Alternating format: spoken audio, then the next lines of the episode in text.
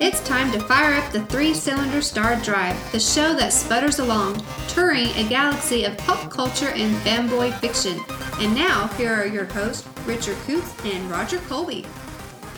Hey, welcome back to Three Cylinder Star Drive. I'm Roger Colby, a science fiction novelist. I'm a Richard, and I am a fount of pop culture trivia. Hey, Richard. Uh, so today we went to a little thing called uh, ContemptCon, which was over at the ContemptCon, not ContemptCon. ContemptCon, Contempt, ContemptCon. ContemptCon. Not like Com- not like you have contempt. No, ComTemptCon. Okay. ComTemp, not ContemptCon, ComTemp. All right, Contempt, whatever. like contemporary, Like contemporary. There you go. like con. Okay. Anyway, name aside. Uh, it was a small convention. Mm-hmm. It was like a, it was like a, you know, a billed as like a science fiction convention, I guess, more for comic books. Yeah, well, it- it's run by the uh, Oklahoma Contemporary Art Society, Mhm. um, and it's basically just it, it, showcases local artists, and uh, I mean that's pretty much what it is. Yeah. Our local artists. and Um, our uh, our good friend and uh, and and and pretty well known artist now, Jerry Mm-hmm. Bennett, was at this convention. He was a Mhm. featured guest at this convention. Um, it's really good to see Jerry um, get these kind of gigs. Uh, he's doing pretty well. Doing pretty. He's pretty Yeah. successful. Yeah, I always Um, buy his art, but not this time because I'm saving money for Avengers Infinity War. Sorry, Jerry. That's okay, but we'll uh, we're going to review that a couple of episodes down the line um, to give everybody a chance to go see it before we talk about it because it's big. It's really big. Um, the thing that I want to talk about today, though, is some things that I learned from this convention because it was like just a place for uh, Oklahoma artists to kind of get together, not just artists but also writers.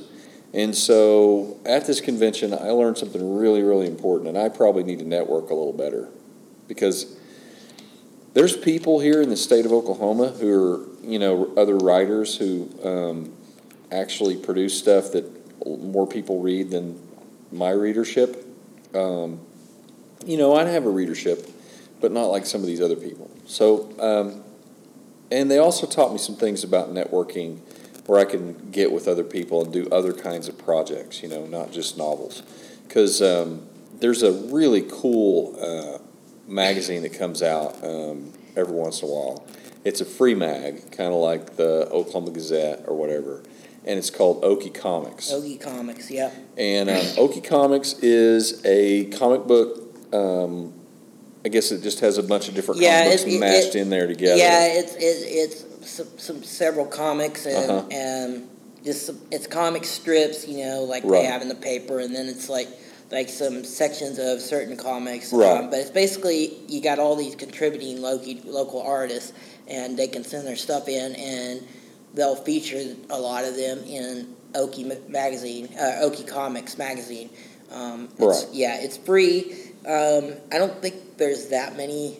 I, I'm not sure how many issues are out already, so I don't think there's been that many yet. There's just, but- just one so far. Just one, just the one. Just the okay. one, yeah. I know they were giving away the uh, the first edition, but man, Right. I got the first edition out of GameStop like like five months ago. Yeah, yeah, yeah. Um, I mean, they come out when they can. Yeah. Mm-hmm. Uh, it's like uh, kind of crowdfunded a little bit with different businesses that buy um, buy ads and stuff, and that's how they kind of support it. Mm-hmm. Um, but what happens is they have a bunch of these uh, comic book artists around the state who have put their comic books in there and their comic stories, and they they they are illustrate them and they do the stories and stuff. But also, they want um, like original stories about that are set in Oklahoma. Now they don't have to be real stories; they can be fake stories and stuff. I mean, good grief, they've got one coming out in the new issue that'll come out in May that has a story about a kaiju in downtown Oklahoma City, and it's a yeah, possum. Yeah, Jerry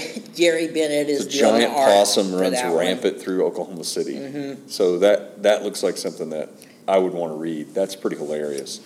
But the cool thing is, is that for, for writers like me, and if you're a writer out there um, and you live in Oklahoma, you can submit uh, your stories to them. Now the thing is, you can't just like send in a short story or something in short story form. You have to go and take your short story and turn it into uh, what's called a comic book script. And comic book script has a certain kind of format. Um, I'm, I'm currently doing research on how to do that, and uh, I'll be writing a couple of these for um, Okie, Okie Comics. I'm going to send a few of mine in, and you know, it seemed pretty. The ones I pitched seemed pretty reasonable. He would do so. Um, maybe I'll get some in there. Maybe you'll see some in Okie Comics if you guys can pick those up around where you get your local Okie Comics magazine. Um, but I realized I needed to do some stuff like this. Not only that, to like network with certain people. And there's also another group called um, Oklahoma Storytellers, and um, this is just a kind of a thing where different writers will get together and tell stories at these events. And I think I'm going to get involved in that too. Um, I'm also doing some, uh, like Amazon has a thing where you can write pilot scripts for them, uh, and anybody can do this. You don't have to have an agent or whatever. They just read it and they determine whether they want to make a show out of it. You know, so I think I have some pretty good ideas, but um, Amazon has its own uh, scriptwriter program built in. It's like an online thing. You just sign on and you start doing it. You start writing the script. Um, be sure that you probably copyright the thing before you send it yeah, off to them. Yeah, yeah, you know. Because you know they're a big studio, and you know, you know how studios are these days. If you don't have, uh, you don't have it in uh, copyright on something, Yeah. they can take it and claim it as their own, well, I've been and they will. I've been a victim of, uh, of of plagiarism, and it's not fun when somebody steals your stuff. Uh, back April of 2012, I wrote a I wrote a blog post called uh, Tolkien's 10 Tips for Writers, where what I did, I spent a good three or four days going through Tolkien's letters. I have a book of his letters that was published in 1981. It's a nice little vintage book. Um, and I annotated the crud out of that thing. And I found in there all kinds of things that Tolkien would probably say to writers if they, uh, you know, if he was to sit you down, young writer, and explain to you, like, here's some things that you should know about writing. Um, so I wrote these 10 things and I put them in this blog post. Well, good grief, in a couple of days, I had over 16,000 hits on the thing. And then it was just like viral. Well, a couple months later, I'm like, well, I wonder how viral it is. So I searched it on Google and I found um, my article had been turned into an infographic without my, my knowledge by a very reputable site called Essay Mama. No, they're not. They're a site that you you can pay these people money and they'll write you an original essay to turn into class. Um, that's how reputable they are. But they had created this, and then it got picked up by uh, Daily Beast, and the Daily Beast had it published on their website. Um, and so I wrote the Daily Beast, and I told them about it, and I showed them the original post, and they took it down. Um, but it's still floating out there. You can find it. If you search Tolkien's 10 Tips for Writers, you're going to find uh, a bunch of people who are claiming credit for that that didn't write it originally. I'm, I'm the one who wrote it originally. Um, you can go to my website, rogerdcolby.com, and not only can you find a link to this podcast, but you can also find um, all my books there, but you can also find that, that article. It's there. I moved it over there from uh, Writing is Hard Work, which is no longer, um, no longer there. Okay. I had to take it down because I moved it over. So Anyway. you learned a lot of special stuff today. Okay, did. here's what I. But here's my. Here's your okay, here's takeaway. mine. Okay. It was free, and that's why I liked it. it was free. It was a free con. It was Yeah. just it was just some local businesses, local artists, and you can go there and you can buy art. You don't have to spend a bunch of money to get in, and then worry about having to Yeah. buy art. So you Yeah. can go in there free. You don't pay any money getting in, so you can use that money to buy the art, buy the comics. Yeah. Uh, and they have a donation thing you can donate to them because you know they are they are a, a, a local society. Yeah, And so yeah. they take those donations, and if they and if it, they say this is their first one, this is their first con, so Mm-hmm. um, they're hoping that it did well enough that they got enough people Oh, in they there. did. They said that they yeah. did really oh, okay. well. So Good. Yeah, I did. The donation thing was pretty full. I put a little bit of money in there, but it was pretty full. So hopefully they'll they'll be back next year. Well, if they're back next year, I'm going to have a table. All right, man. So uh, our podcast will be there, and not only that, I'll have books on sale. So it'll Cool. be pretty cool. Cool. Yeah. All right. So our, uh, our our movie of the week, Richard. It's a little movie called Revolt. Okay, Revolt, and and um, you know, when I first saw this on Netflix, I was like, okay, this is one of those we can probably review for the show.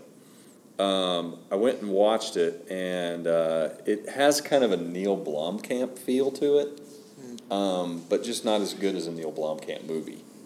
Okay, it stars uh, what was the guy who was in um, in Guardians of the Galaxy played the villain? Lee Pace. Lee Pace. I yeah. like Lee Pace. Yeah, Lee Pace. He's pretty good in this.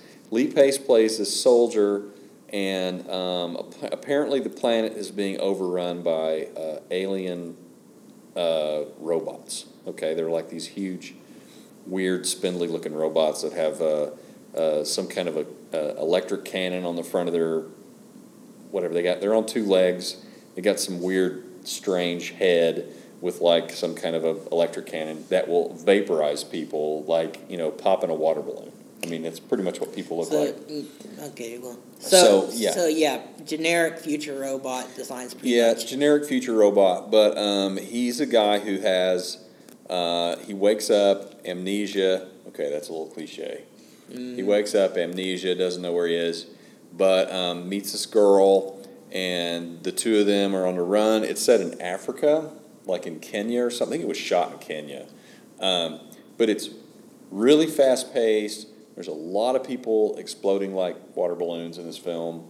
Um, and they're trying to get to this other place where they can figure out how to stop the aliens. And, you know, there's a lot of self sacrifice stuff goes on in this movie. A lot of people getting wasted for stupid reasons. Um, not like high, but, you know, like wasted dead. Um, but uh, it's watchable. It's watchable. Okay. It's not. Uh, you know, it's like I said. It felt like a Neil Blomkamp movie because of the the over. You know, the, the violence factor was pretty high. Um, the alien robots are kind of Blomkamp esque. They kind of look like something Blomkamp might have designed. Um, but Blomkamp doesn't have anything to do with this movie. Yeah, kind of off topic, but kind of related. Neil Blomkamp is doing a crowdfunding right now for a feature film version of his Zygote short film. Oh, dude, that thing is creepy. It is creepy. If you've not seen Zygote, you need to go check that We out. We've talked about it, but We've talked about it on the podcast before. That's probably the most disturbing thing is- sci-fi thing I've seen in a long time. that thing's time. gross. It's really gross. Needs a lot of needs a lot of clippers. yes. lot of toenail clippers. Lots of toenail clippers. Um, but no, this little movie it's called uh, Revolt, and uh, it's it's it's not revolting, okay, but it, it it's pretty good, okay, pretty decent. It's okay. It, if you have a couple hours to well, hour and a half to kill, you know, on a Saturday afternoon, you got nothing going on. Maybe you're waiting on a dental appointment. This is a good movie to you know kill your time, okay. So uh, until next week, I'm Roger Colby. And I'm Richard Coots.